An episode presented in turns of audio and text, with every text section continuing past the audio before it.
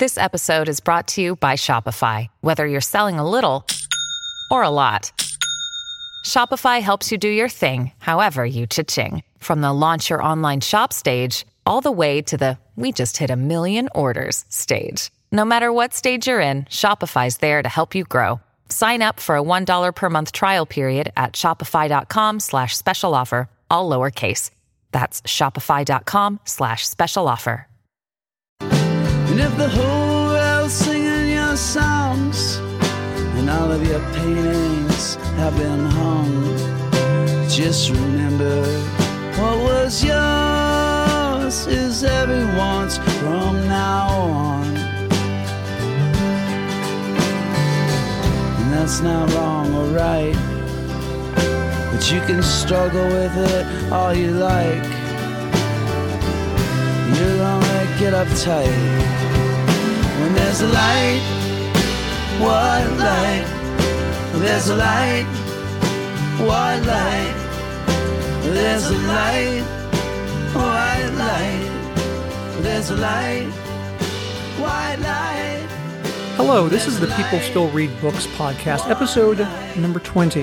If you have been a frequent listener of this podcast, you're thinking, this is not Will Leitch's voice I'm listening to. Who the hell is this person? Hi, I'm Tim Grierson. I do the Grierson and Leitch podcast with my longtime friend Will Leitch, and I get the very uh, distinct honor of actually interviewing Will for this episode because when Will started this podcast, he did it partly to promote his book, which comes out today called How Lucky.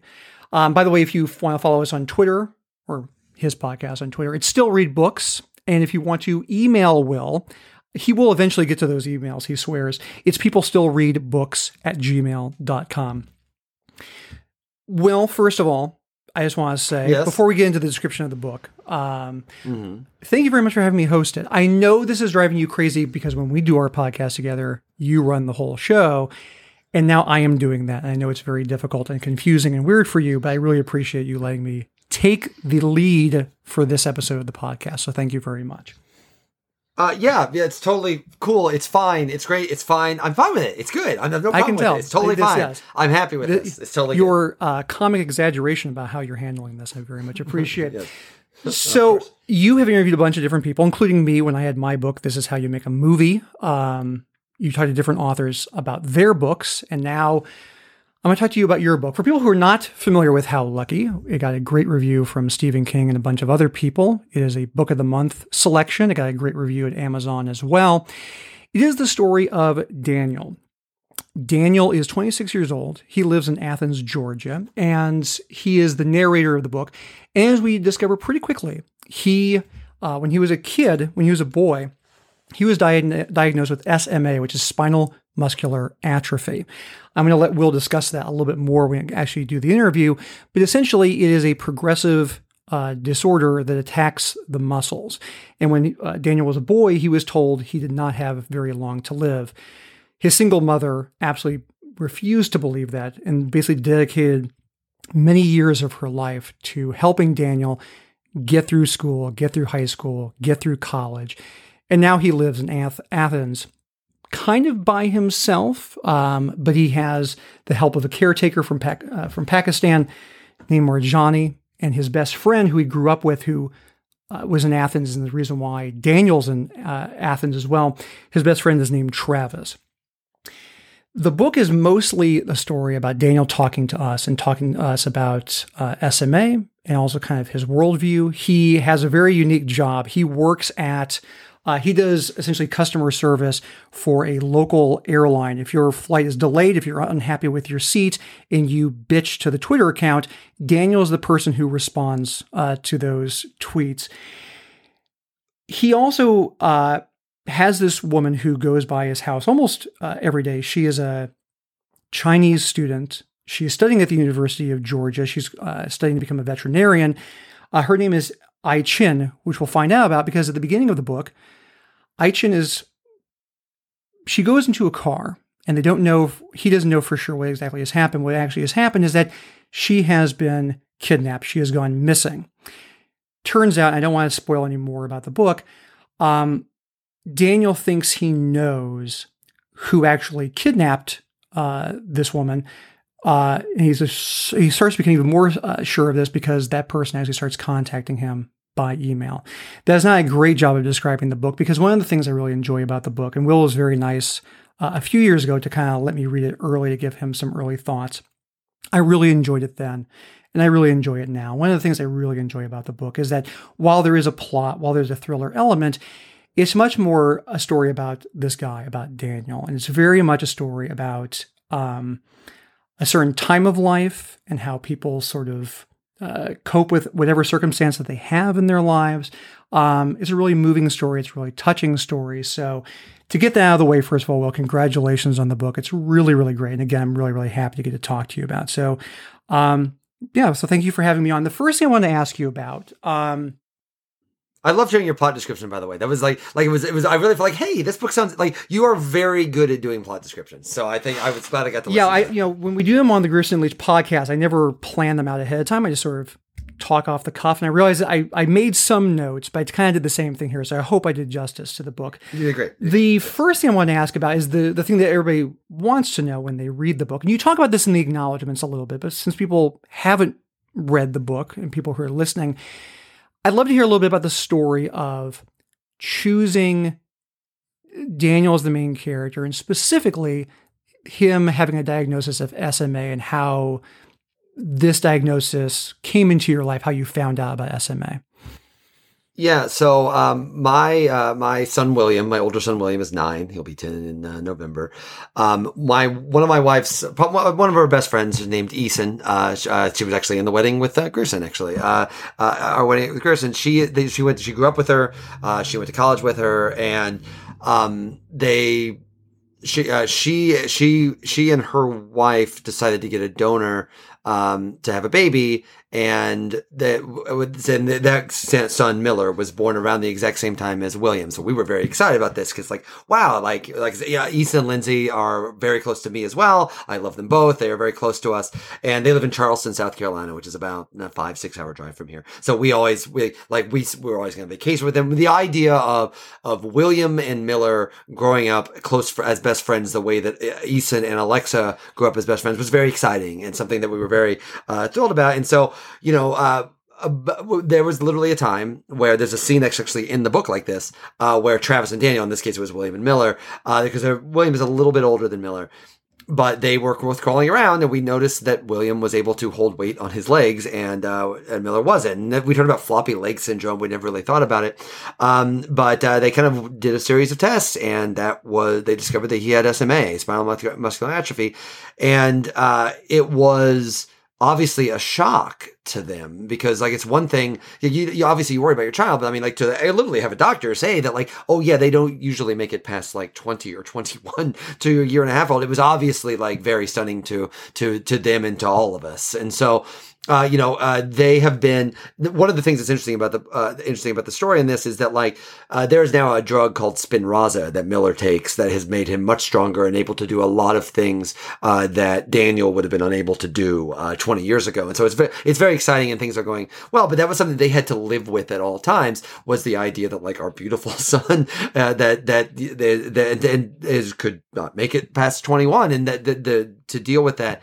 And so they, you know, they were they've worked really hard to like raise awareness and like they had this race every year called the Go Miller Go uh, 10K, and we would always go to Charleston and and go uh, be a part of it. And these were we we discovered that there were a lot of like really well-meaning people like me, frankly, and and, and us, like real real well-meaning, wanting to do the right thing, just like wanting to support and like really help and like raise awareness and fight this disease but the way we to a person and uh, unintentionally the way that they would speak to or interact with people that had SMA or some sort of uh, uh, uh um, disability that was connected to it.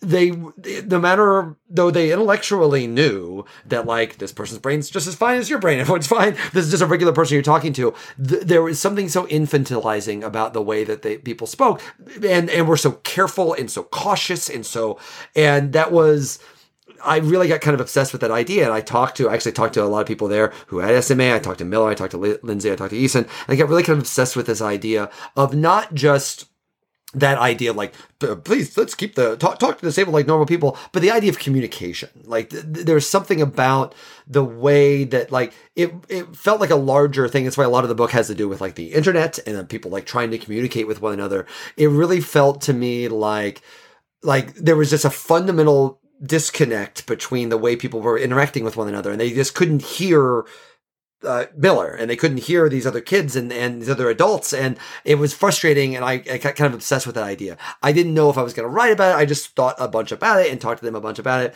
And I was kind of looking to do, frankly, I was wanting to work on a novel. I, it was something I kind of was ready to start working on. Uh, I haven't written a book in 10 years and, uh, I wrote one. Uh, it's been, it's been since before I had kids that I wrote, that I've written a novel. So I, I was thinking about what I wanted to do and I got kind of obsessed with this idea. And Another story that uh, that kind of connected this is in 2017, a uh, woman named Yingying Zhang at the University of Illinois, where I went to college, uh, was uh, abducted by a graduate student uh, at the University of Illinois. And uh, there was one detail that always stuck with me, which was they had like an event. They had like an event for, well, like because she was missing. They didn't know they didn't know where she was. They didn't know who had taken her, and they had this event. And it found out later that the guy that had took her was at the event and was like like a part of what was going on, like trying, and it was, there's something about that that just that detail, like just made me sick to my stomach.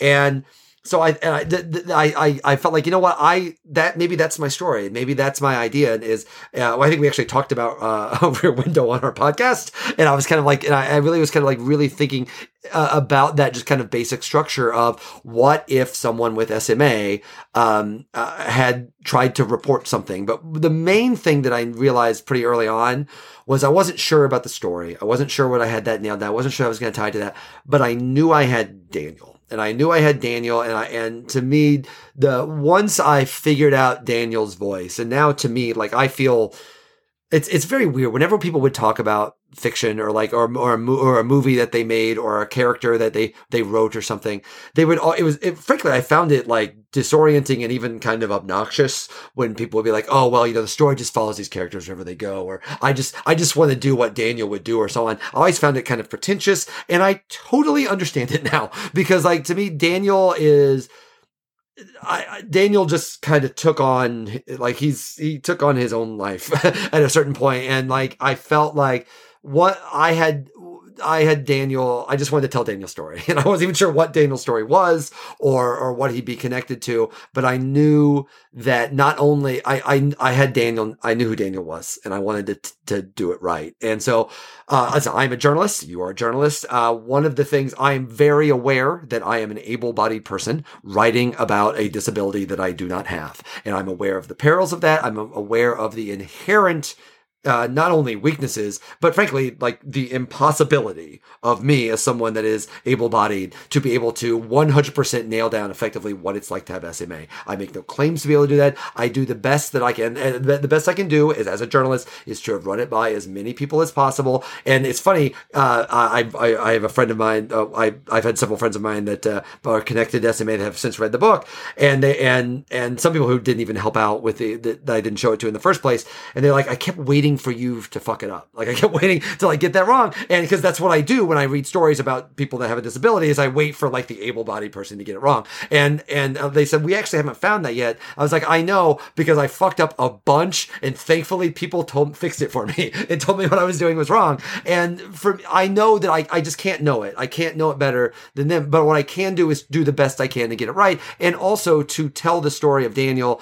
Like Daniel has spinal muscular atrophy, but that is he is not defined by it. He is quite definitively and proud and like defiantly not defined by it. So to me, you know, the the overarching theme of communication, the overarching theme of not of trying to be heard and trying to cut through all of the noise that surround us all at all times, and the connection to kind of the internet, uh, uh, that idea, that all just kind of came to fuse together and then Daniel emerged, and uh, which is the be- is the best way to put it. So it is a weird thing to say because you know I look at the book now and I pick it up and I know that I wrote it. Like I there are lines I'm like, oh yeah, I'm glad we changed that word. That's better.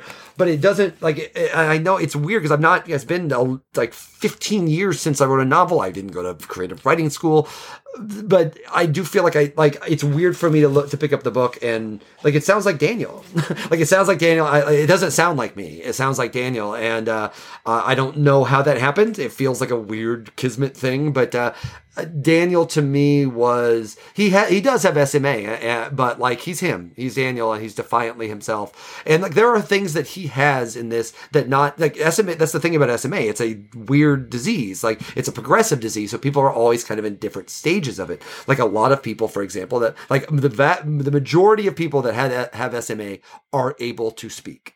Daniel is is able to speak, but as he kind of talks about, it's difficult for him, and so he finds himself just kind of like communicating through uh, through other ways. The, what came out of that was talking to a lot of people of SMA. One of the things that happens is because it's a progressive disease, if something happens to you or you don't practice something or you don't do something for a while, you just stop being able to do it. Which to me was I got kind of obsessed with that idea, and so that led to him basically not being able to speak, which adds to, again to his communications problems in the book. But listen, I'm aware, like again, I am, I, it's been very, I get very uncomfortable. I've read, I've seen some early reviews of it, people like, wow, I had to check and see if this author had, uh, was able, uh, had a disability because he's so believable in this. But like, it's not like Daniel is Daniel. like Daniel does have SMA, but Daniel's voice is Daniel's, and he's not meant to, and I hope he is not, he is not taken as a, a, like here, here is the voice of SMA because he's not. He he, he's Daniel and he's struggling with a lot of things I think a lot of us are struggling with uh, in a lot of ways. So, uh, but yeah, it's a challenge. And if someone, I guarantee you there will be someone with SMA or someone with disability that will be like, wow, this is not my experience. And I totally, I am appreciative of that and I'm aware of that. And I am, and I'm, I'm making no claims to, for this to be uh, some uh, in total understanding of the, of the SMA experience or the disability experience. But I do think that it's definitely representative of Daniel. And I think that uh, uh, to get Daniel nailed in this, the rest of uh, Kevin Wilson, who uh, I'm hosting the event with, uh, we'll talk about that in a bit uh, next week. wrote a thing in the Book of the Month Club selection about this about like he's like, listen, this is a book where things happen, but like I would have followed Daniel anywhere, like whatever was going on, Daniel, I would have followed Daniel there, and to me, that's exactly what I wanted out of the book because there is a story to this and there's a thought to this. But to me, it's it's it's Daniel's book, and uh, I hope I got it right. It's funny that you mentioned Rear Window because before we uh, got on to record this, I actually looked back at the podcast, and that was August of 2016 that we did the reboot um, for Rear Window, and I was wondering how much that had played into it. So that answers my question. You know, it's funny that you talk about the voice thing, because that's the thing I wanted to ask you about, because obviously a lot of the kind of early blurbs have talked about the voice. What is interesting to me to hear you say that that Daniel serve his own person, his own character, which I, I get. It is the curse of knowing the creator as long as I have, is that when I read the book, I feel like this sounds like Will, which I don't mean as a criticism at all. I mean, it feels like it feels like your voice. And so you the way you were sort of just start talking right now, I was interested in the idea of deciding what the voice was at the beginning and deciding who Daniel was. I'm not even talking about the SMA aspect of it, but sort of figuring out this guy is this, this, and this, and figuring out how the voice plays into that. I think just when we talk about whether it's film characters or characters in novels, this idea of voice is kind of the sort of elusive thing. You talked about this idea that, like, it sounds really pretentious, but there's an idea that eventually the character takes on a life of his own, and then that character informs what decisions you as the creator are going to make. But still, you had to figure it out at the beginning. And I'm curious, like, how closely did you feel like when you were starting the book that you were writing your own voice? That in some ways that you related to this guy, that you understood him? Because I'm curious about that evolution. Because for me, when I read, because I know you so well, it feels like you. It feels like your voice. It doesn't feel like, th- even though you don't have SMA, but he does, a lot of the kind of worldview, the kind of attitudes about different types of things are very much new, are you, because I know you so well. And I'm curious in terms of you creating that character. Did you think about separating his voice from what you consider your own voice. It's really, I'd say it's very interesting to hear you say that you, you feel like he's so different. Because to me, I I see so much of you in Daniel. It's impossible for me not to see a lot of the way Daniel is in the world with how you are in the world. Well, you know, I would say that I, I think you're on one th- on the one thing, which is the idea that like Daniel has a very positive attitude the, about the world, and so do I, and I think that's true. And you know, one of the things you know, a friend of mine was asking me uh, the other day, like what, like what, like he he's he, he he really loved the book, and he said honestly, it just feels like I'm just glad there's a positive thing in the world. and and I, to be honest, I, I was really kind of touched by that because that was a large like. Listen, I don't know about you, Grierson, but like it's been kind of a rough few years. it's been a lot, right? And and and you and I feel like you know one of one of the early parts of the book is this notion where Daniel talks about because uh, you know he again I one of the one of the first things I knew about Daniel was what his job was. I knew very early on what his job was because I love the idea that that this is a guy that just gets yelled at on Twitter all day. he just gets yelled at. He gets called horrible names right from the beginning, and because he and he has to deal in the muck the way that we all feel uh, so much when we spend too much time online. We're like, wow, everyone is awful. Everyone, even people I know and admire eventually get awful, become awful if they are online enough. And one of the things that I I I knew I wanted him to have that experience because one of the things he talks about is like what you know in the real world people are not like this and I not to say that like there are not clear obvious bad things that happen in the world but like if we were in the real world that way that we were on social media, we would never stop punching one another. We never stop screaming each other all the time. But like, there's little things that people do every day, uh, little, small little kindnesses and small little courtesies that people do on a regular basis, whether it is just holding a door open for a stranger or just, or if someone's holding up a door open for you, you just speed up just a little bit to make their life slightly a little bit easier in that exact second. And like, there's little things that happen all the time. They're tiny little moments they they you get there is no like never minding it. they're not just nice things to do. Like there's no like tangible benefit you get out of it. You will never see this person again. It's just a random moment of like courtesy and politeness and kindness that all of us are doing constantly. That is not to say that there are not assholes in the world. There are. there are definitely some assholes in the world. But like I do think that like one of the things that I kind of wanted to kind of put into the world of, in the book that I think is definitely me and I think is I, something that uh, I think Daniel definitely has is that like you know it's it's it's not that bad. Like it's not like it's really not that awful. And and that the the these little moments that if you just stop and think about them for a second are wonderful and like speak so well to like humanity and the way we interact with each other and and and and the way that we connect and the way that that we have these little things that happen all the time that we never comment about and think about uh, about but are wonderful and are like sweet little things that because they're not documented or there's the old joke about the news media about like about the, the the the idea of the news media constantly talking about negative stories like no one starts the six o'clock evening news with hello i'm dan rather and everything is exactly as it was yesterday and it's all fine and it's all going to be okay. Like there's like news, it's about things that are changing, the things that are different and things that are unusual. But so therefore things are not chronicled, particularly in a world with social media where we are constantly chronicling things that are, are wrong and upset us and are annoying. We just don't like there, there's so much stuff that just every day walking around that we do and to with each other and interact with one another that are just sweet and nice and I think speak to like an inherent people want to be good and they want to be kind.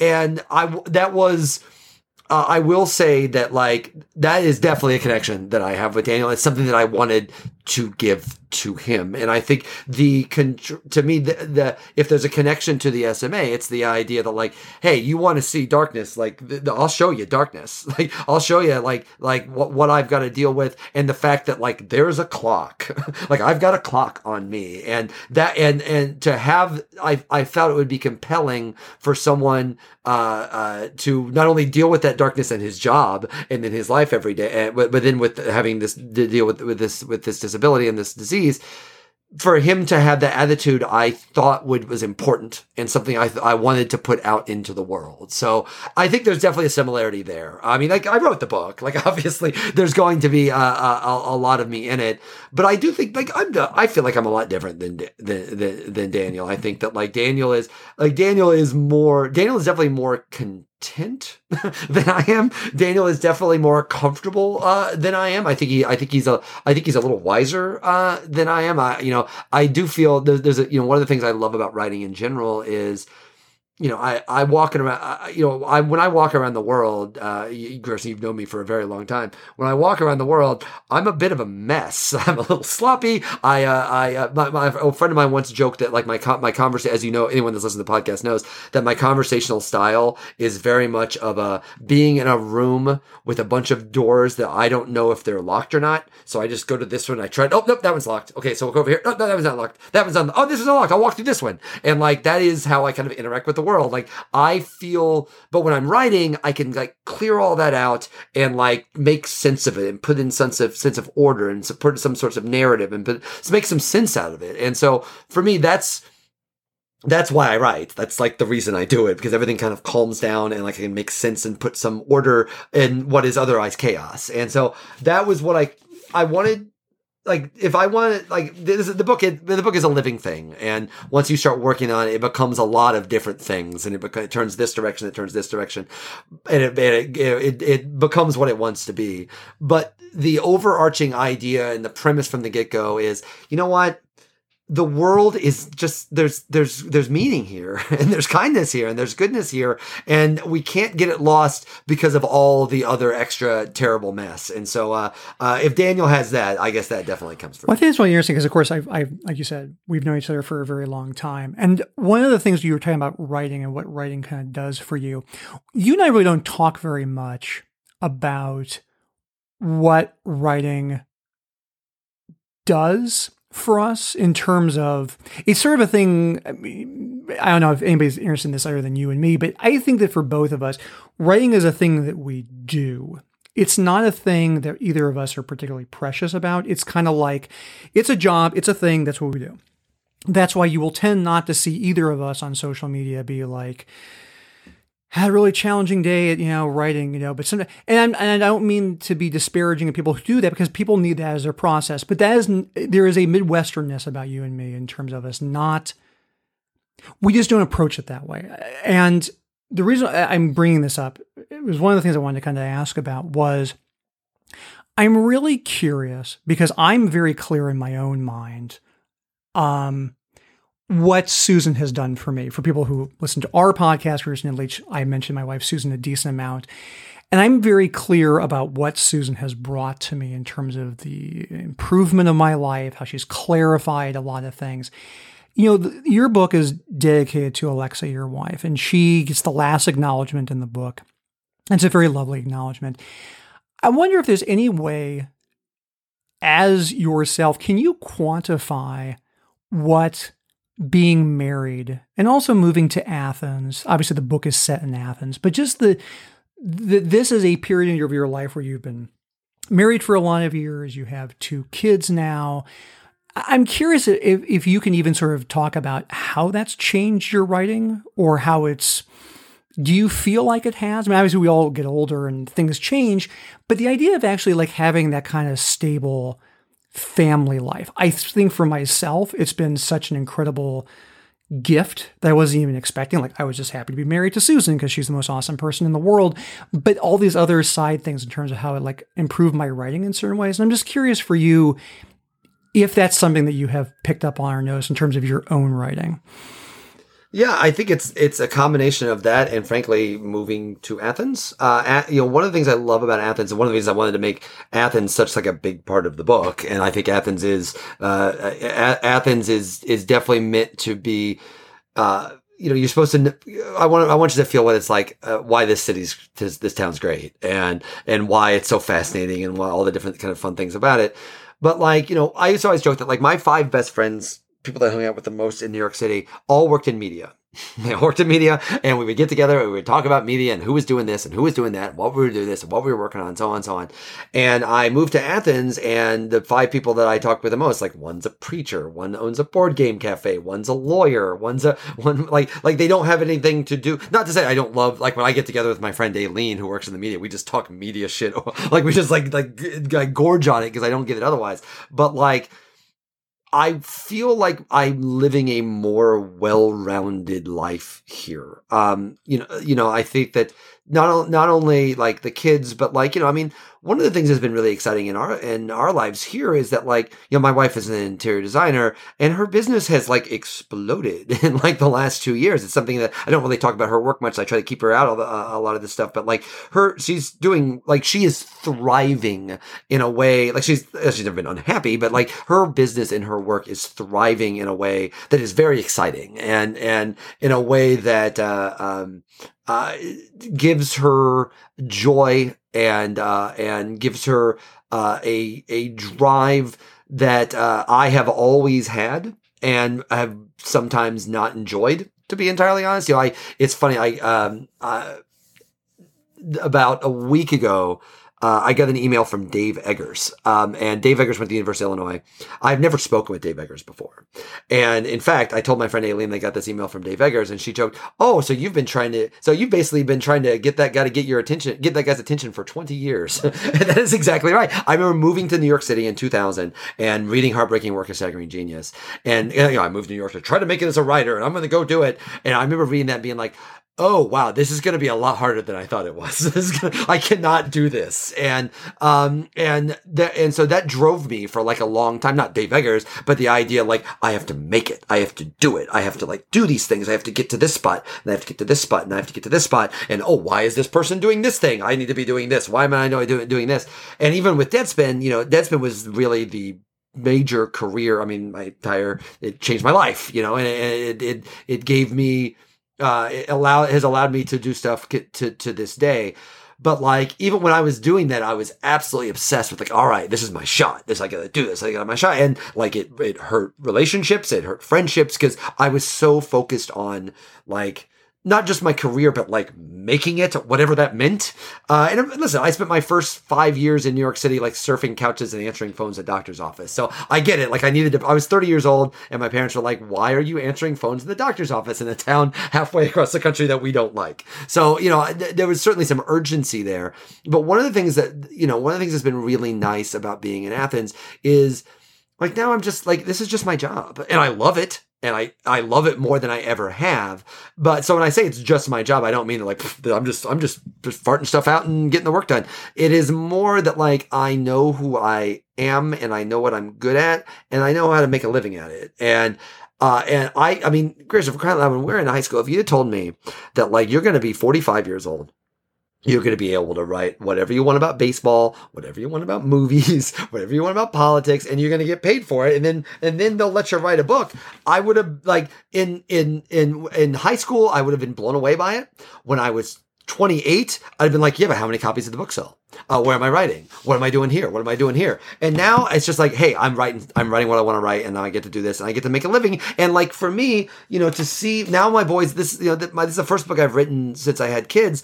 Like my sons are like so excited about it, like they're really excited about it. It's really like a cool thing for them to be a part of, and um, you know, so it, it feel there was a time where writing a long time where uh, and i think again there are i guarantee you there are people that have been close to me in my life that would that would be nodding vigorously as they hear this. But you know there was a time in my life where my writing career and my work and me trying to make it whatever that meant was the number one most important thing. Now it didn't mean i would go cut people's throats to go get it but it was it was all consuming. Like i felt like like i i, I this is what i want to do with my life and i absolutely have to make this happen. And uh and if i don't everything is a failure and I'm going wrong and I where am I supposed to uh, should I be here by now and all of those things that frankly young people deal with that when they haven't established themselves and now I listen I do not feel that I am like fully established now great I'm done awesome I nailed it but I do feel like I'm doing the work for the work now, not because,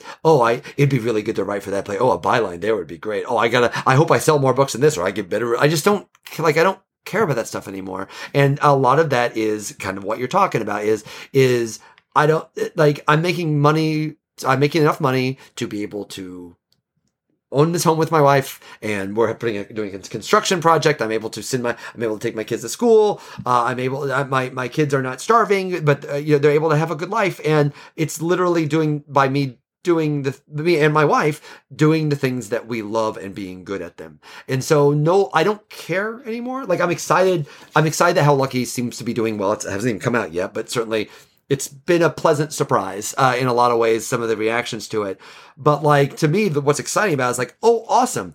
I think this means they're going to let me do another one, and that's the goal. Like I like to me, that's like you and I have talked about this. Like, are really the person we're writing for are our editors, and like that's who we're trying to kind of please a little bit. And I think there's an element of truth to that. The idea that like I want to like I've written this book and my editor likes it and looks like they're going to sell enough copies to where they let, let me going to do another one. And that is the goal.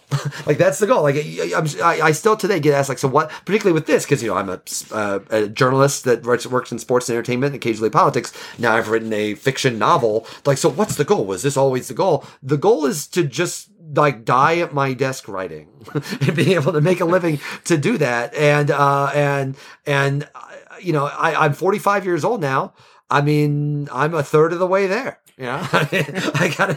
So I'm, I'm like that's uh, a, a, clear sign of your optimism right there. Um, yeah, yeah exactly. But that's what yeah. I mean. That's, that's just to be able to make it all the way. Like, like now, I feel like I'm 40. I, am making it. Like I get to write for a living, and that I, am now old enough now that I really only got to do this for like 25, 30 more years, and then I'll just die, and then I will have made it. And so, uh, to me, that's that's the goal. Well, that's where I have it in the pool. So this is good to know. Uh, I appreciate you, yeah. you tipping your hand there. Actually, that segues perfectly to the next thing I wanted to ask, which was about the fact that I, I want to be very careful. I don't want to talk about spoilers, but one of the things that mm. Daniel talks about, this is established very early on in the book, is that because of his diagnosis and because he was diagnosed as a boy, the doctors at the time told his mom that he probably wasn't going to live very long. And the fact that he is 26 and still alive is in some ways beating the odds. As a result of that, a decent amount of how lucky is about facing one's mortality and what does that mean? And for most people who are 26, that's not really a thing that they are thinking about. You're 20 years older than Daniel. And I was curious in terms of what he talks about, in terms of how he sees death and how he talks about death, and that death is a thing that he is. It is more front of mind for him than I think it is for most of us. Um, and I was especially curious because you and I, because we've known each other for a long time, we're both very lucky in terms of the fact that um, our siblings are still alive, our parents are still alive. A lot of people don't have those things. We we're very lucky in, in that regard. I was curious about your own feelings about death. And if they change it all in terms of writing a character who has to think about death and is pretty blasé about it. Not that he's flippant, but that has been something that he has had to deal with every single day for many, many years now. And there is a there's a casualness in terms of how he talks about that way I think that most of us probably don't think about. So I was sort of curious about you, your own relationship with mortality, and then writing Daniel. Was it affected? Is this kind of the way that you feel about death and dying? I was just, we've never really talked about that. And so while reading the book, yeah. I was really kind of curious to ask you. Yeah, I mean, listen, you know, I was talking to a friend of mine a couple years ago, and I hadn't talked to him in a while. I was like, "How's it going?" He's like, "Good." You know, I mean, we're getting older. The kids are running away from us, and our parents are getting really old and sick. And uh, but other than that, getting older is awesome. and uh, you know, th- there is. You're you're right. You and I are very fortunate that, like, you know, I mean, uh, one of the advantages I think that I have, and, and, you as well, is like our parents had us relatively young, so like they get to. I've written about this before. The idea of that, like, will I get to experience some of the things uh, that I, I have this great like my parents like they're here in Georgia and they are my friends. like they're my parents, but they're my friends. Like I hang out with them all the time, every time I get an opportunity to, because they they we've now reached the point in our lives where like we're adults. They're no longer like parenting me anymore, and I'm no longer trying to impress them as much as I used to or prove or prove anything to them. And now we're just people that really, really know each other incredibly well. They get to hang out, and uh, I feel incredibly fortunate to be able to have that. And I always worry because I had children a decade late than my parents did, oh, whether I'll be able to have that experience with them. Uh, but more to the point, like listen, my I'm very fortunate that like my, my mom, like my mom, I'm not going to say her age, but she is turning a round number birthday this year.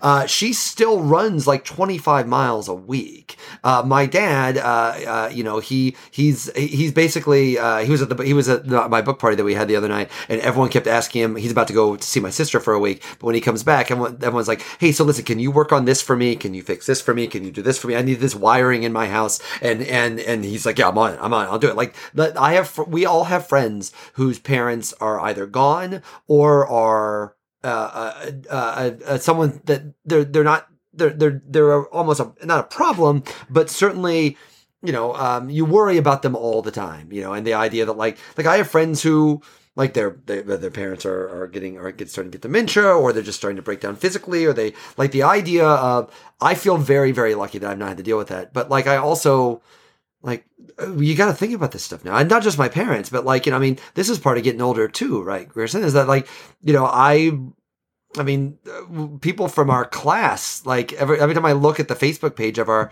of our high school class, like, oh, we lost this person, we're down this person. Like, it could happen. Like, I'm, you know, I mean, for crying out loud, I, you know, I, have got friends. My my grandfather, again, the medicine was a little different by then, but like when he was 45, he'd already had two heart attacks. Now, to be fair, he's smoking four packs of unfiltered Pall Malls every day, but still, like at a certain level, like these are things that you have to kind of think about and to me, a lot of this is preparing myself, not for so much like my parents specifically, but preparing myself for grief because I haven't like I think there are things that I'm sad about. There are things that I mourn. I've lost. I've lost people that I care about. I'm not. I'm not saying that I haven't, but like the deep grief, like the like I cannot fathom a world where the people that are closest to me are not there. I just I I, I haven't. I can't even imagine it.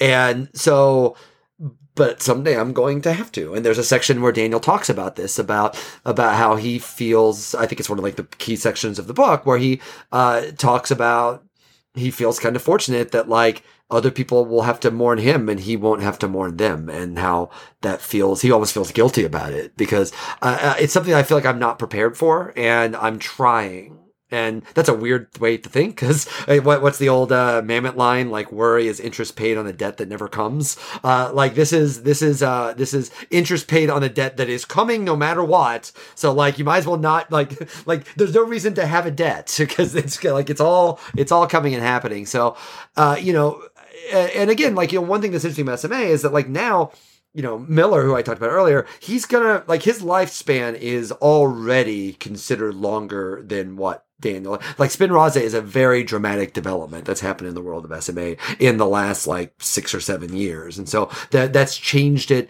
a, a, a lot in a lot of ways. It's still like like he still is in a he still uses a wheelchair, and he's still like, but like it's still like a terrible disease. But like Daniel and like now they're they're not telling kids now if they're the parents now with their kids too that like hey they're not going to make it to 20 now they might say it's going to be a difficult life and they're probably not going to live an, as long as an average person but there's hope and there's like th- that's there. But for someone like Daniel from it from the get go it was like yep so like by the time that Daniel knew like who he was and what life was he he knew that there was an a, a he had an earlier expiration date on this than everybody else did and so uh, what I to me, I almost kind of like used Daniel. Like I listened to Daniel's views on this because I need to listen really hard to that because I don't. Daniel says things in this, I'm like, wow, that sounds amazing. I hope I feel that way when that happens uh, because uh, uh, I don't, and uh, and so a lot of that is you know, there's another section in the book where Daniel's uh, mom talks about she ha- she deals with something tragic, and uh, several tragic things kind of happened to one once to her, and she says it was funny because up until that point, like I feel like nothing really bad had happened to me, and and she almost feels like, oh right, like bad things happen to me just like they do everybody else, and and it's really how you deal with them, and so yeah, for me, like thinking about like it's coming, you know. And I'm not I'm not a morose person, but like you know, I mean, shit. What what has the pandemic been? But uh, oh, the the uh, a, a, a, everyone's confrontation with, uh, hey, you know what? Everything is actually just kind of hanging by a string, and you need to be aware of that at any moment. And so, uh, uh, this book was written before the pandemic. In fact, my my editor today was saying he was mad at me when he read the acknowledgments because he's like, now people are because I mentioned the pandemic is obviously not mentioned in the book, but in the acknowledgments I mentioned the pandemic. He's like, now they're gonna know when this thing was edited. He wanted to like exist outside of time and space. But I do feel like you know there is something uh, there's th-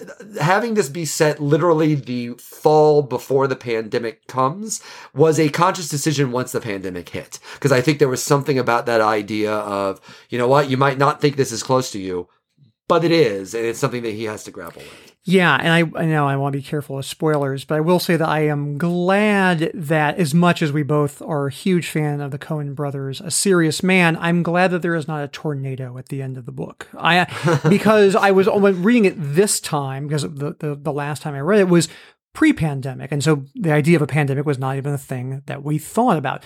Reading it this time, I was I could not help but think because of that knowledge that it had been written beforehand, like, oh, this is all like I wonder how these characters have been over the last year. I couldn't help but, but think that. And um, it's funny that you mention that that passage that Daniel talks about about essentially dying before his friends. I, I when both times I've read, I've thought about the Maurice Sendak line to Terry Gross about that he hopes that he dies before her so he won't have to miss her. And in some ways, that's such a selfish thing, but in another way, this thing that's incredibly um, comforting because you do kind of get to not have to go through the grief of losing other people because you check out first.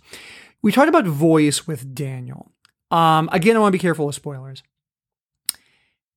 If Daniel's a voice that you kind of cultivated and kind of came to understand, there's another big voice in the book, and that is of a person who is a somewhat shady, shadowy figure in the book. And I'll let I'll let you decide how much you want to talk about that character.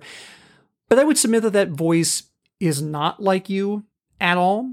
And I am especially curious because whenever you are doing a fiction thing, when you are writing people who are so diametrically opposed to you, it can be a real challenge. Sometimes it allows you to express the parts of your personality that you no- normally never let out. And it can be very liberating. On the other side, it can be a way of kind of like, it's kind of a cathartic way of sort of like imagining a different perspective than yourself. So, this figure that I'm talking about, in terms of coming with his voice, I'm curious how that came about. You know, it's hard because, you know, again, we will be careful of spoilers, but, you know, uh, there is one of the things that I don't like often um, in like mysteries or thrillers is the fallacy of like the genius bad guy or the charming, you know, rogue or, or, or so on. And like, I, sometimes it's good. Like we just talked about Talented Mr. Ripley, and I think that's like a great example of one. But like, I, I kind of feel like in the real world, these guys, and they're almost always guys, they're shitheads. they're shitheads. They're, and I don't mean shithead in that like they're like they they live in a dark dungeon and have like pictures of people. Like the, the, I, for me, what was interesting to write that voice and what you're talking about is this is a guy who thinks he is so much more interesting than he is.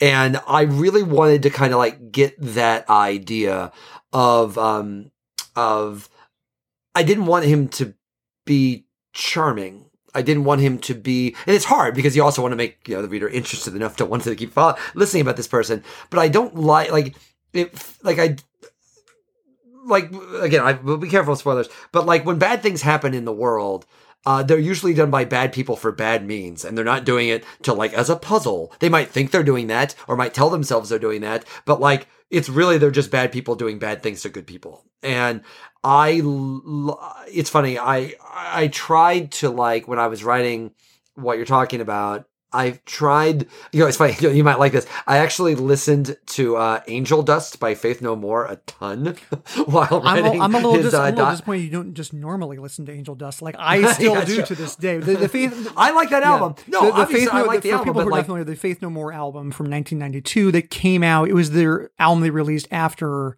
uh, Epic thing. No, what was it called? Um, real thing, Epic, real uh, thing, yeah. real thing, yeah, real which thing. was their hit because of Epic. We're both big fans of Angel Dust. Go ahead but it's really dark. Like yeah. it's really dark, and it's dark in a way that's even different and sloppier than like what Nine Inch Nails was doing at the time, where it was like I'm recording an album in the in the home of a serial killer, and I'm in this dark place. And the thing I actually really like about Angel Dust is it's like there's like dark stuff in there, but this is kind of sloppy and like it feels like more visceral uh, than than like uh, some of the. I, I, actually find that album more disturbing than a lot of old Nine Inch Nails stuff because it feels. It just feels like gross and, and weird and, and angry and confused and, and and there's something about that I like. It's not like clinical or like particularly. It doesn't even always feel like that well thought out, but it feels like really primal. And uh, so when I was writing that character's dialogue. I found myself listening to that a lot to the point, by the way, that at one point I actually had him say, if I spoke at one constant volume and one constant pitch and one constant rhythm straight into your ear, I still won't hear. And, uh, and when I was doing Though, edits, though I have to say, he sound the, the the person who we are not we are talking Hmm. around. He sounds like more of an RV guy. I have to yeah, say. that's true. in terms That's of true. songs off Yeah. that album. But I Yeah. but I take your point though. Yes. But it was funny to the point where, like, I, as we got late in the process, I, I uh, we were doing like final edits. I circled and I was like, "Wait, this is." I just occurred to me that this is a lyric. Do we need to clear that? we ended up just taking it out. Um, but because I do think that, like, I like that idea. I, I didn't want the potential adversary uh, for Daniel to be some charmer or to be some interesting, but like, because I don't think people are. I think like what happens to I Chen in this book is shitty and it's not cool. It is not like a mastermind plot. It is not, and you know, this, we, we we haven't really got into like the pitching of this thing, but like one of the biggest struggles was selling this thing was, you know, people have an idea of what a thriller is, uh, particularly in the world of books. This is something that's actually surprised me a little bit about the book world, to be honest. To me, a book is, you know, a novel is, wow, like I can make this thing anything that I want to. like to me, that's that's the limitless possibility of a book. It's so amazing. I don't have to like, you know, get funding from a distributor or say or go do a like this is a Roger Corman horror movie and then sneak in other things. I can just make the book that I want to make. And so it was surprising to me when we went to sell this and now even classify it that the the fiction world is really obsessed with yes, but is it a thriller? Is it contemporary fiction? Is it literary fiction? And to me, like I don't know, who cares? and like, and it's weird for me. We found that uh, we actually uh, I I don't know how you met when I sent you the book. Uh, it was actually out of frustration, because Oh, I we had- remember. I remember. yeah, it was out of frustration because we had gotten, um, uh, we had said this around. My agent was the, the story behind the book is I literally wrote it, did not even tell my agent I was doing it, and I just wrote it, and then I physically hand I met him for dinner in New York and just physically handed it to him like I was in Wonder Boys or something. If, if we were husbands and wives, I would have left the fucking thing in a cab. Um, and uh, uh, and then he was like, "Great, now I have to carry this thing around." I was like, "No, it's on the. di- I'll email it to you tomorrow. I just want like my big dramatic moment." And he read, and he's like, "Oh yeah, I'm very excited. This is gonna. I'm excited about this, and we we can do something with this." And because I was would have been happy if it would have been like published by like the University of Wisconsin Platt Press. Like I really just wanted it out there. And he was so excited about it, so we like cleaned it up for to send it out, and we literally went 0 for 16. we went 0 for 16. Every single person passed, and the th- reason that they passed was, yeah, but it's not like uh, it's kind of a thriller, but it's not really a thriller. And so, like some of the suggestions we got were like, well, maybe Travis should be in on it.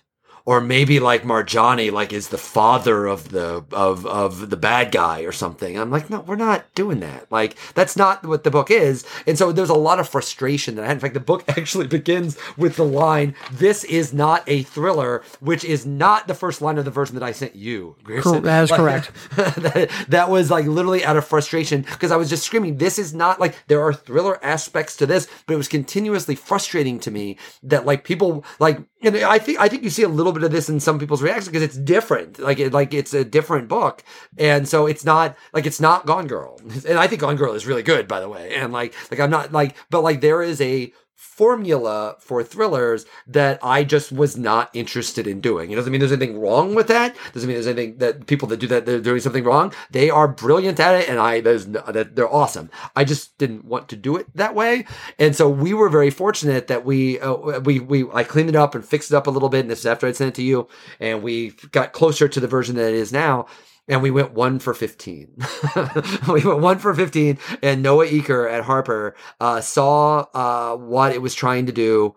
And uh, and they've done a, just I mean they've done an incredible job with it and got and now I feel like it's the book that I wanted it to be like the, there were I just didn't want to write a thriller like there are thriller aspects and Daniel needs something to do so like you know there are there that's obviously in there and I want there to be suspense I want there to be some excitement but you know the it, i it was weird even writing that character because i think people wanted him to be like a mastermind or here's the his his fiendish devilish brilliant plot but like i don't think that's generally the worst. I think these guys are shitheads and i think that they're bad people and uh, they think they're smart and they're not and uh, that's what i was trying to get across about him.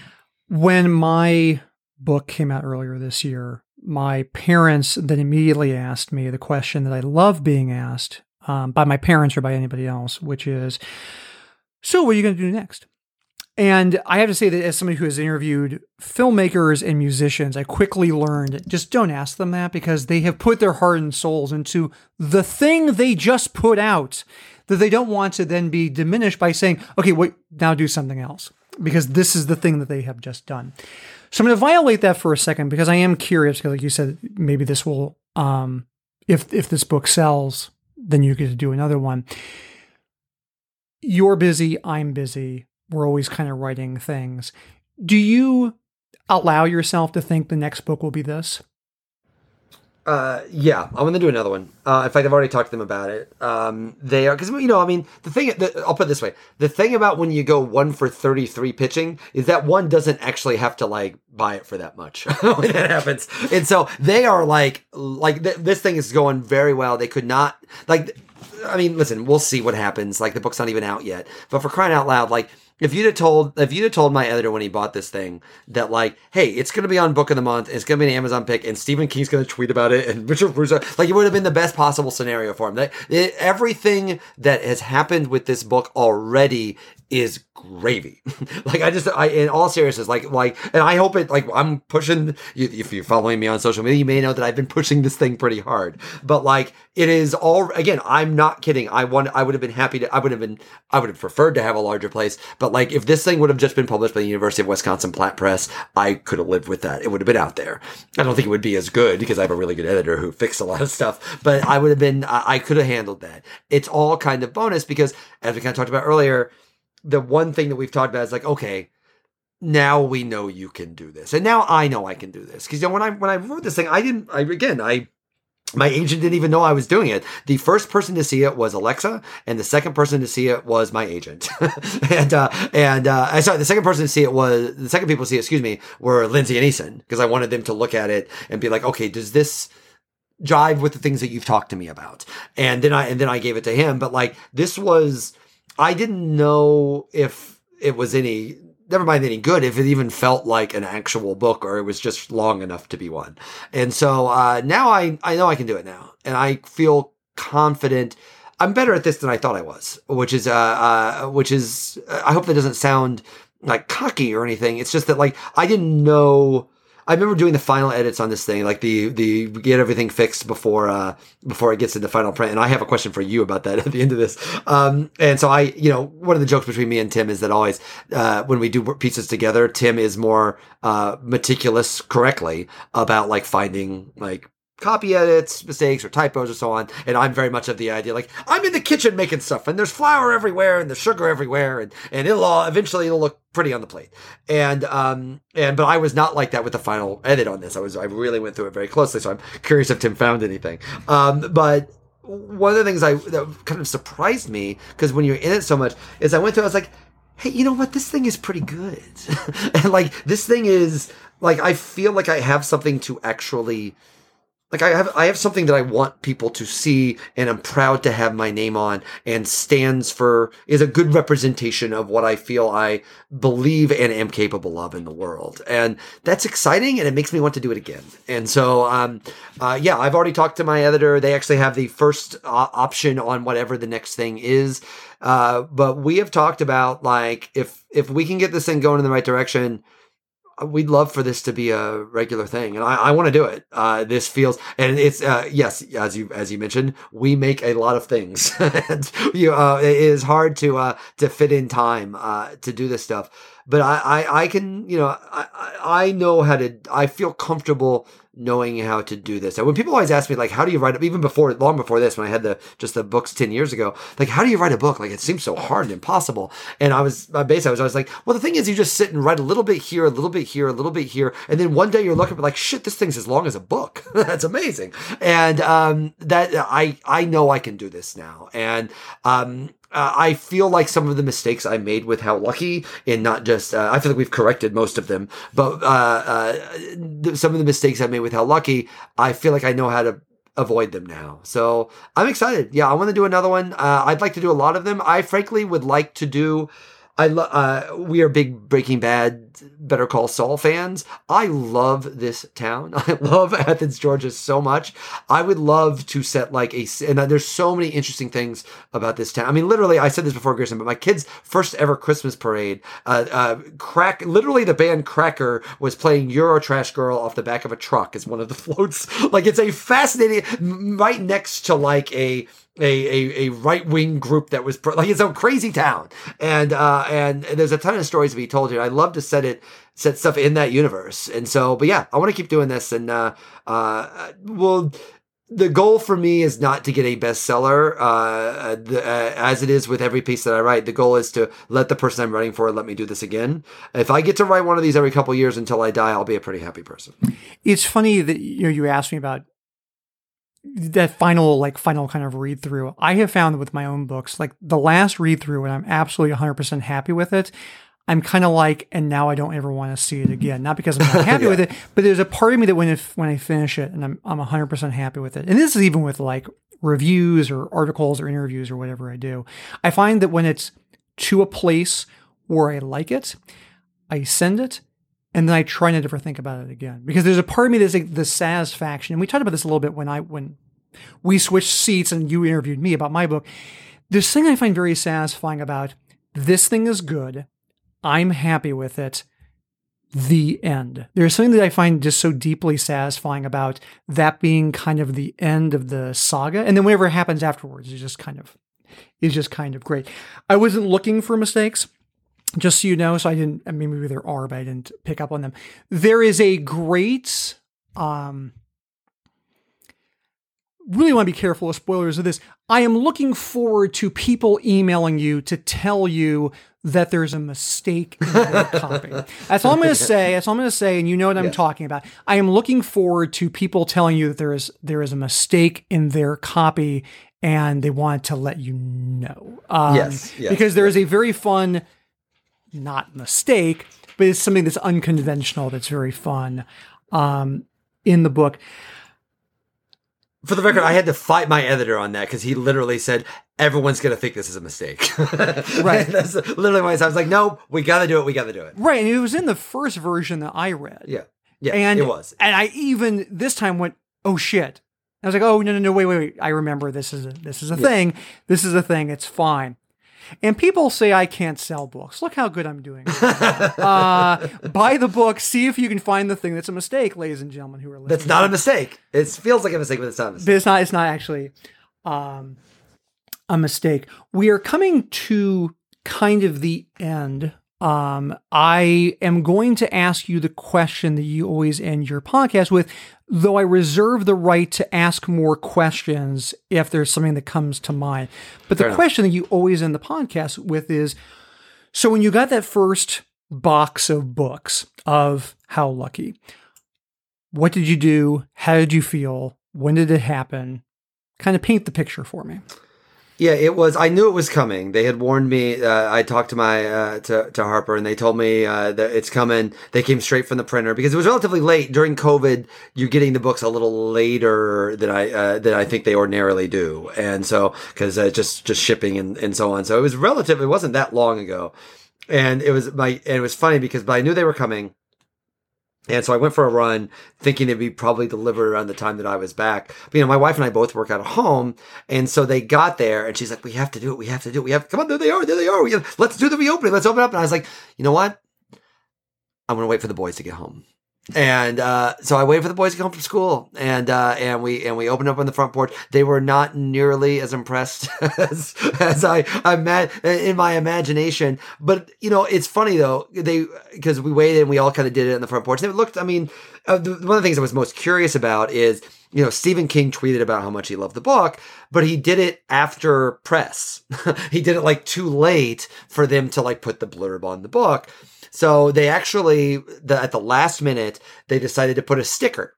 So there is a sticker. Uh, there's a sticker on the front of your book, right, Grayson? That is correct. I'm looking at it right now.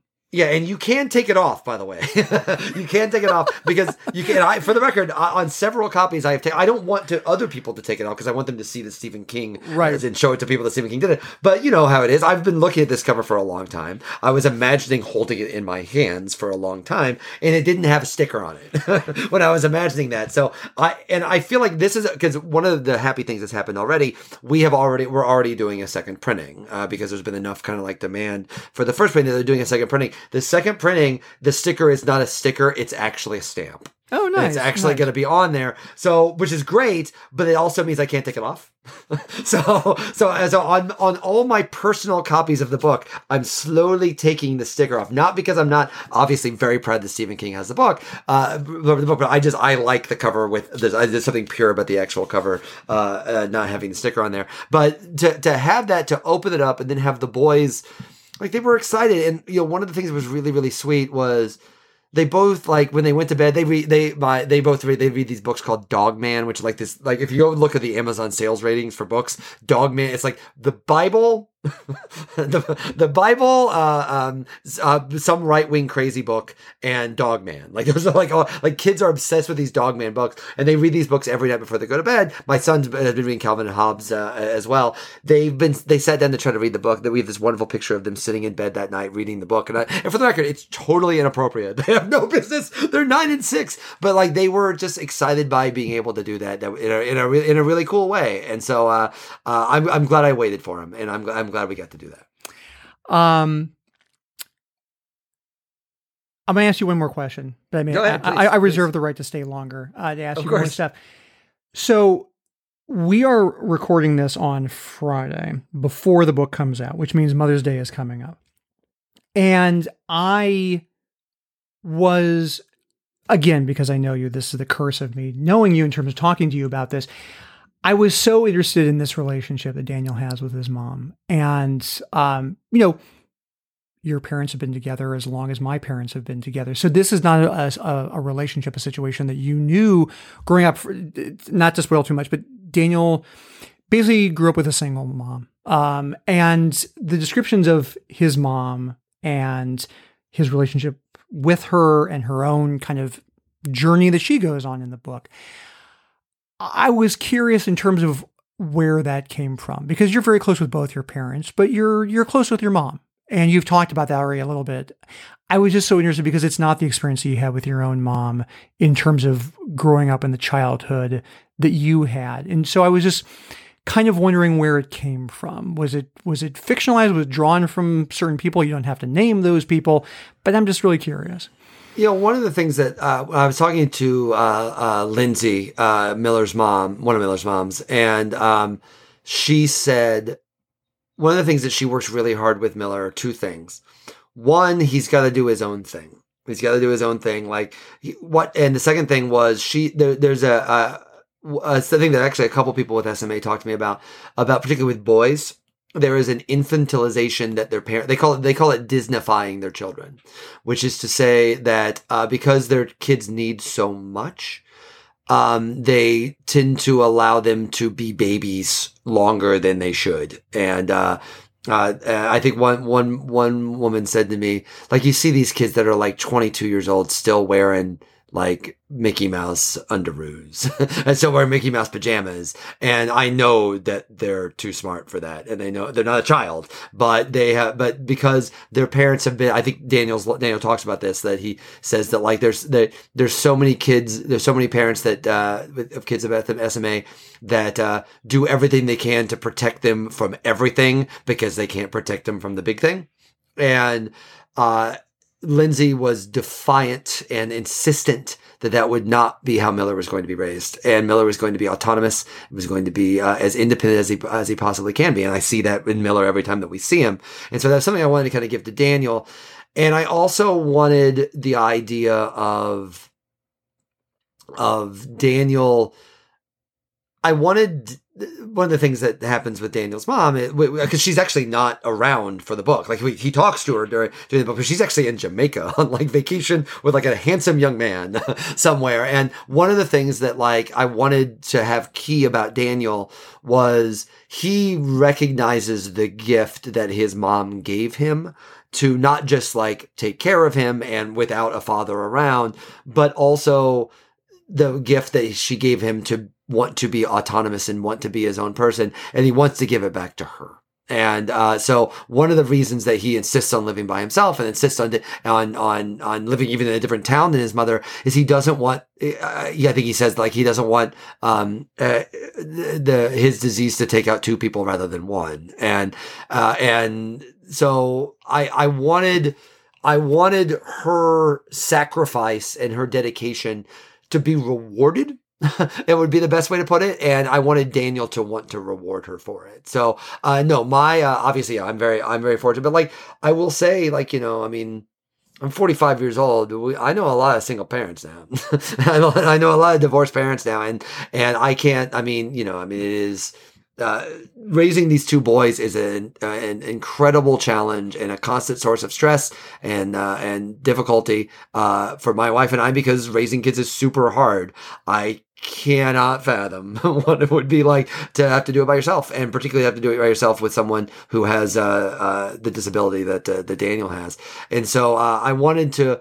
I and you know there, there's also the old there's the old Disney trope too that like a lot of times it's easier to write characters if there's if there's one or two parents gone. And like I kind of wanted like you know I wanted I also wanted to like get the we haven't really talked about Travis but like Travis is his friendship with Travis I wanted to be born out of a certain kind of they were just thrown together at a very early early age and were around each other all the time and therefore we're always going to be around each other all the time. And i you know the, that that kind of idea is definitely born out of um, two overworked exhausted mothers uh, just being like just sit there just here, there's another child. Just be right there and don't kill each other or anybody else. And uh, and and I, I like that idea because I think Travis's friendship with Daniel is so kind of vital to the book, and I wanted them it to be like forged in iron, and I felt like that was a way to be able to do it. While you were answering that question, by the way, I took the sticker off your book and put it onto Jonathan Franzen's Freedom so when people come over to my house, they'll be like, "Oh, I, I, I heard lots of mixed things, but I guess Stephen King really liked Freedom. I'll give it a try." Go, go, put it on your worst book, like whatever the worst book you have in your library. just, uh, I'm just, looking, uh, I'm looking, I'm looking. Yeah. Uh, there are certain books that people have given me because they thought I was going to like them. And I didn't have the heart to read them. It might be one of those books, but I. I want to go take a sticker and go put it on like, like we've got to have like an old book in this house about like potty training your toddler. Yeah, I want to put it on. That. Or Mein Kampf, one or the other. I think one of, that's a perfectly good one uh, as well. Um, we have to do a movie podcast in like two days. I hope you're ready. Yes, Will. I, I am ready. I'm. I'm. Prepared. I hope you are prepared. Um, those are the questions I had All for right. you. Well done. Out of curiosity, was there anything you were waiting for me to ask that I didn't ask? No, I mean, I, I to me, like you know, this is this is my.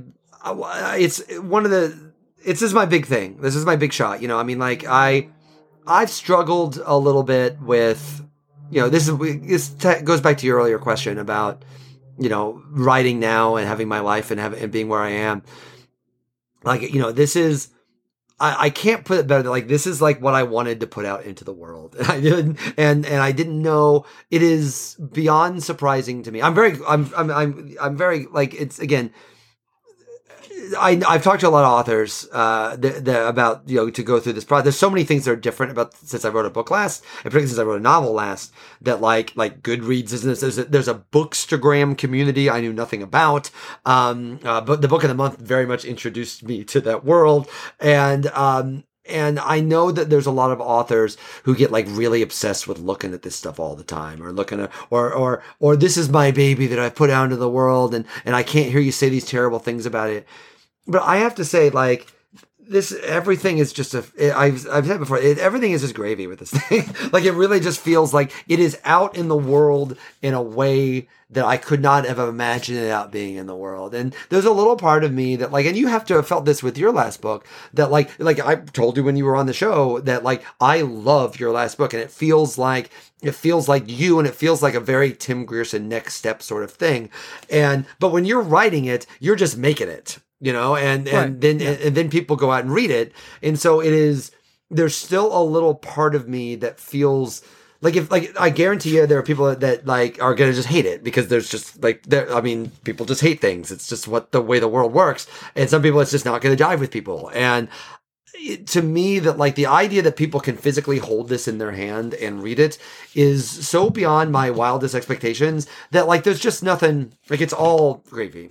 It's just all gravy. And so all the happy stuff and the stephen king stuff and the richard russo stuff and the and the book of the month stuff uh, it's been great. But like it, just lets me do another one. And uh yeah that's i just think i want to i want to keep doing these. But i promise grierson I, I i will i will do my best not to like d- send you in the throes of desperation uh tim you know like movies and plots and things.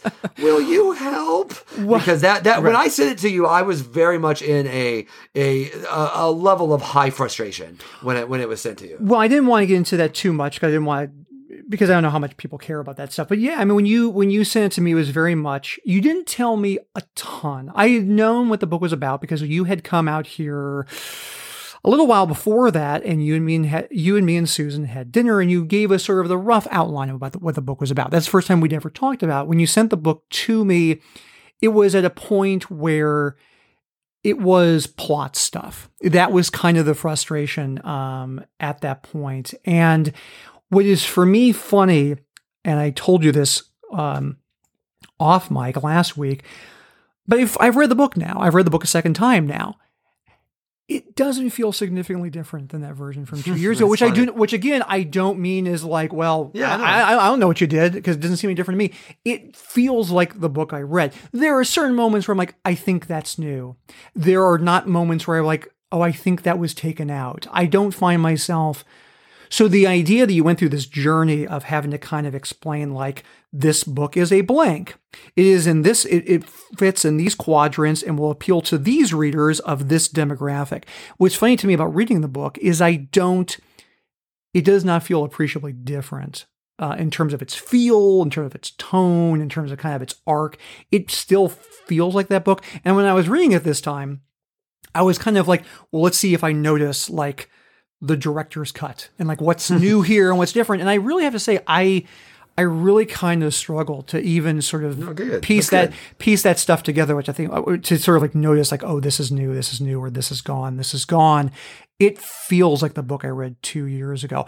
And you may remember, even at that time, I basically said like, I think this book is good. I don't know like I don't know the book world at all, but I don't know like why this is a problem um, in terms of what it is. Um, but again, I don't know that world, so I, I wouldn't pretend to to have anything beyond. I think this book read good, Tim like book. So I'll you know, take it. I, I gave you more more advice than that, but it, it was in Yeah. proper English. But that was kind of it. I mean, that was sort of the deal. I mean, what you were saying before about this all being gravy, and and you're in the process of, of the book, you're just writing the damn thing.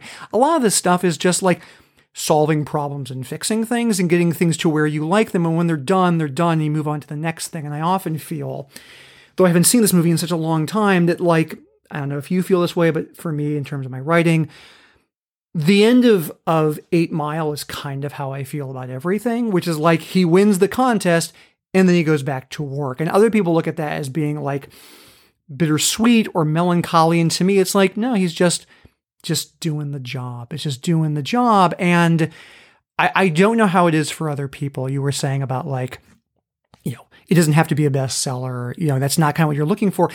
I sometimes wonder if because you and I write so many things, it's not that we do it intentionally, but it does keep us from pinning everything on one thing. And I think especially when you're like younger and your career is starting, I mean, to use you specifically with Deadspin, it was kind of like, I don't want to put words into your mouth, but it's kind of like Deadspin's got to do well because that's kind of my thing. I need that to do really well.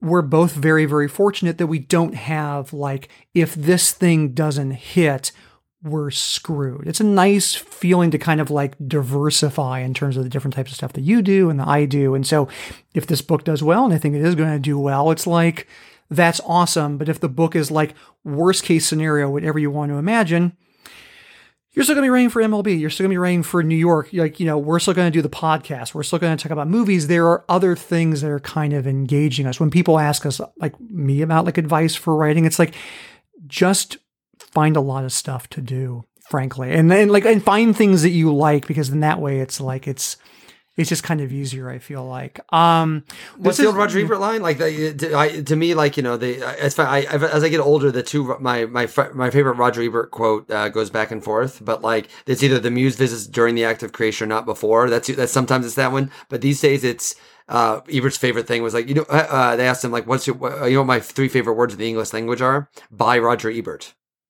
And uh, and I feel like I, I just gotta make stuff. It still blows me. Does it blow you away, Grierson? That like at a certain level, it is work, and I love making it. But like every single day, you and I, like there was something that was not there and is now there, and it still just kind of blows me away. Like it's like it's still very exciting me. Whether it's a, a sci-fi piece about Spider-Man or or or a book that we're putting out into the world, it's still like we're just making shit all the time, and I, don't know what could be more fun than that. Yeah, it's it's hard to. I mean, we're we're wired th- this way, so yeah, other people would be like, "Oh my god, I don't know how you can do that. I don't know how you can sit at a desk that whole time." I mean, the the the dirty little secret for the two of us, I think, is that obviously the pandemic was horrible and terrible and tragic in a lot of ways, but the idea of well, you can't go a lot of places and you just have to be at your desk is not a thing that was that far afield from what you and I do. And so that was, I mean, we were able to cope because uh, we are workaholics and we're pretty um, structured in terms of how we get stuff done, and so that did kind of help. But yeah, I mean, like you know, you said before about if if you were in high school and someone told you to do all this stuff. I mean, like to a certain extent, like the the joy of putting things out into the world has kind of been a thing that we've done for a very long time. I mean, we do things together, you do things separately, I do things separately, but just kind of that thing of like, oh, you can do that is is just a thing that other people doesn't mean much to them, but to us it clearly did. And so it and it clearly like we haven't gotten sick of that. Like I'm like I'm not tired. I mean, to echo what you had said earlier, I thought you put really well, it's like I really, really love what I do, and you really love what you do. And it's a lot of hard work sometimes, but it's like it's better than anything else. And so that's in terms of work. So it's like I'll put in the hours, you put in the hours. And uh, it's nice to have a bookshelf of your stuff. I mean, it's Yeah. real. It's it's it is Yeah. it is a nice moment, and again, we're both very fortunate um, to have a shelf that you can look at and say, "Oh, I actually I actually did those things." And I don't remember them sometimes. Some of those things I'm like, I can't believe I did that because it seems so long ago now. But it's like that's a thing that will always permanently be there. And sometimes stuff on the web, it kind of comes and goes but a book is always there. A book is always there on your shelf to remind you that you did something. And um, obviously, you've gotten a lot of great praise, which is great. But seriously, it's a hell of an accomplishment, and I'm very proud of you. Um, so, I just, thanks. so I just want to say congratulations on the book. Um, and this is the longest episode of People Yeah. Still Read Books by I think by a wide margin. I think we we did. Yeah, I wasn't. So- I wasn't gonna make Mark Leibovich uh, go go go as long uh, on on this one. Um, but uh, well, thank you for doing this for crying out loud. Of course, it was my thank You pleasure. for doing this. you. This was really fun. This seems like a perfect. Uh, this is the perfect launch podcast. I really do. So so this was really fun. So hey, uh, uh, do I do I close this out? Do are you? I, well, I guess well, are- is this this is this the last episode you're ever going to do? I don't think so. I'll probably like there's too now because now I've been doing them. Like, I don't I don't think the listenership is massive, but like I've done enough of these now that like and like I'm in the now I'm like a little bit more, more known in the book world. Now people are pitching me people, and I'm like, wait, I don't have time. like, like I'm like like I I actually felt it was a good because the, the the guest before this is Jessica Anya Blau, who uh, her book is called Mary Jane. And it's really good. Uh, but it is uh, it's it comes out the same day as mine, and so we both had a like wait we're friends right? Like we're cool, and it was very uh, like I, I feel like I got to keep doing it. Like I, I we'll, we'll see. But uh, at the very least it's an excuse to just sit and talk to smart people. And there are there are worse things than that. So I'll tell you what Grierson I that we'll do another one. But no matter what even if there's a time where they stop we will bring it back whenever one of us has another book come out. That's a lot of work. I know. Sorry. Get get back to it. Get back to it. Back I've done it. I've done seven, man. Give me, give me I need to uh I I I, I really uh loyal listeners will be like, wow, not a single conversation about pool holes. I know. We haven't discussed. Well, well that's for Sunday. I, I have, I, have, Sunday. I have a funny feeling that's yeah that, that will pop up on Sunday. I pop think up, that, that will probably pop up. Um, I it's your podcast. You've let me you've let me drive. I will park, pull over, not in that order, and let you uh, drive us the way home. All right. Well, thank you, Grierson, for chatting with me. This was very fun. I'm very glad we did this, and I like this. Tradition. I'm glad we established this. This will be kind of a fun thing. It's a, different twist, I think, for because this is going to be cross posted to the Grierson Leitch podcast. I'm curious if people are like, "Wow, that's like a totally different tone than their usual podcast." I think it's kind of interesting. I think it's kind of fun. So, um, but anyway, so uh, this is the People Still Read Books podcast. Uh, we'll probably do another one, but uh, I'm going to be very busy for the next fortnight, so I wouldn't expect another one for uh, for a couple of weeks. But uh, this is great. Tim, thank you for doing this. And hey, the book is out Tuesday. Oh, and last thing, if you made it this far, uh, Wednesday night, May 12th, is a our virtual launch event. It is through Avid Bookshop here in Athens. It is free to all, though. If you want to get a signed copy of the book, you can buy a ticket and get. And they, I'm signing a bunch of copies of the book, and they will mail them to you. Um, so uh, you can do that. I'm hosting it with Kevin Wilson, who is the author of uh, the New York Times bestselling author of Nothing to See Here and The Family Fang. He and I are going to be co-hosting the event together uh, virtually, but it's open to everyone. So what one of the you know one of the things about uh, that's different about this than the last time I did a book was there's no book tour, what with the pandemic and all. So, but that, so that's the unfortunate part, though the paperback is coming out in March of next year. So we might, maybe we'll do something uh, for that. But more to the point, uh, we are actually, uh, the, the good news is everyone can come. Like everyone can come and everyone can go check it out. Uh, it's at seven o'clock, May 12th. Uh, me and Kevin Wilson talking about, and that's seven o'clock Eastern time. Correct. Thank you. Seven o'clock Eastern time on uh, May on on Wednesday, May twelfth. It's not the day the book comes out because I have to coach a little league game that night, so I can't. I can't. That's what I'll actually be doing the day the book comes out. Is I will be coaching a little league game. Yes. Um. I, I let. I hope he at least let you win. Um, I don't I, trust it. I guarantee that other coach don't give two shits that I got a book coming out. I'm just saying the inspirational speech that you give to your players, like you, I'm, I'm imagining you holding the book in one hand and saying, "Listen, I could be promoting my book right now, but I'm here for you, Rugrats, because I love you that much. So don't fail me. Don't fail me. Win one for the book. Win one for Daniel. win one. Win one for Stephen King, or I'm taking this sticker yes. off. All right, Grierson. Thanks for doing this with me, uh, and everyone. Uh, we'll uh, we'll see you if you're listening to this on the Grierson Leitch feed, which frankly you probably are. Uh, if you're listening on this feed, uh, we'll be back with a regular show on Sunday. Otherwise, Grierson, thanks for doing this. My pleasure. And if the whole world's singing your songs and all of your paintings have been hung. Just remember what was yours is everyone's from now on. And that's not wrong or right, but you can struggle with it all you like. You're gonna get uptight when there's a light what light? There's a light. What light? There's a light. White light. There's a light. White light. There's a light.